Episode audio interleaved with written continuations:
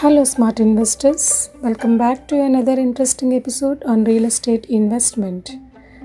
They say the best time to buy a home is always five years ago. Well, this is our topic for today. Without wasting much time, let us dive into it. Real estate is a highly leveraged market. There are many ways you can get started investing in real estate, but there is no single best way to invest in real estate. What matters is finding the method that fits your budget and how much time you can spend managing your investment. The combination of a consistent, consistent cash stream, capital appreciation, and tax breaks have helped lay the foundation of great fortunes and stable retirements.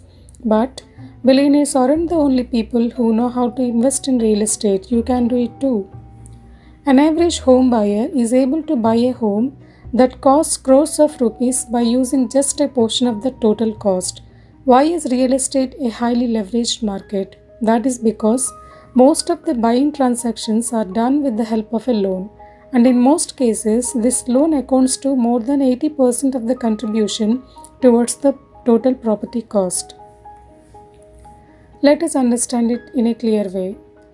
Consider you're 30 years old and you want to buy a nice home in Gachibowli.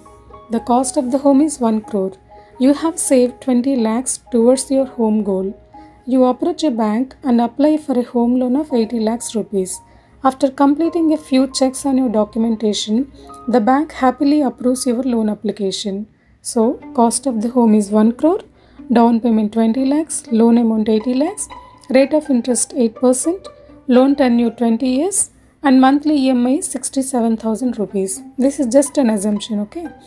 At the end of 20 years, you would have paid a total of 1.6 crore rupees towards the loan. That is almost double the cost. Now, despite knowing this, you still happily sign on the loan offer document. Why? Because you will be fulfilling your dream of living in your own happy home as you pay for it slowly for the next 20 years. Some might argue that this is not a good deal and that one could wait for few years and buy a home with 100% down payment or with a reduced loan amount. This is a subjective matter as it involves the factor of emotional value. For one reason, owning a home at 50 years of age with 100% down payment will give immense satisfaction, while for another, owning a home at 30 years of age and living in it while paying off its loan gradually will be of utmost satisfaction. Now let's continue our story further.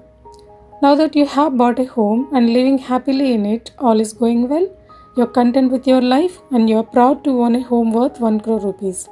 Now comes the most important part. At the time of purchase, your home was worth 1 crore, but since it's located at a prime location in Hyderabad, you also expect the value of your home to increase over time. Let us say you expect an appreciation of 6% annually. So, in the next 5 years, you expect the value of your home to be 1.33 crores. You are now even more happier thinking about the future value of your home.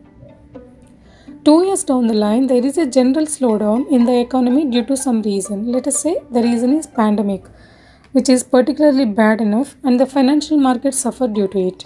Like all other industries, real estate industry also takes a hit in the first quarter of 2020. But the pan- economic gloom in the third quarter of 2020 caused Hyderabad real estate to act as the forerunner to the real estate market in India. The city dominated in terms of new launches during the last quarter. Indeed, historically, the housing market has not been affected by price bubbles when compared with other asset classes. Land is a natural resource, therefore, it is scarce. Property price increase much faster, therefore, many people choose real estate for investment purpose rather buying shares. You can never expect property prices to fall below range. Besides, governments put all sorts of regulatory guidelines like ready reckoner rates, RERA rules, etc. to avoid something like this happen. Any delay is opportunity loss, and if you are getting a deal at 5000 rupees per square feet today, then tomorrow you might need to pay 5500 rupees per square feet for the same property. So let's not wait for property prices to fall and grab any good deal coming our way.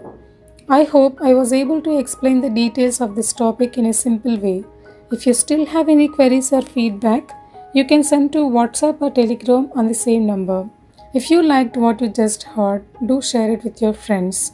So that's it for today. Signing off, yours Pravalika. Thank you.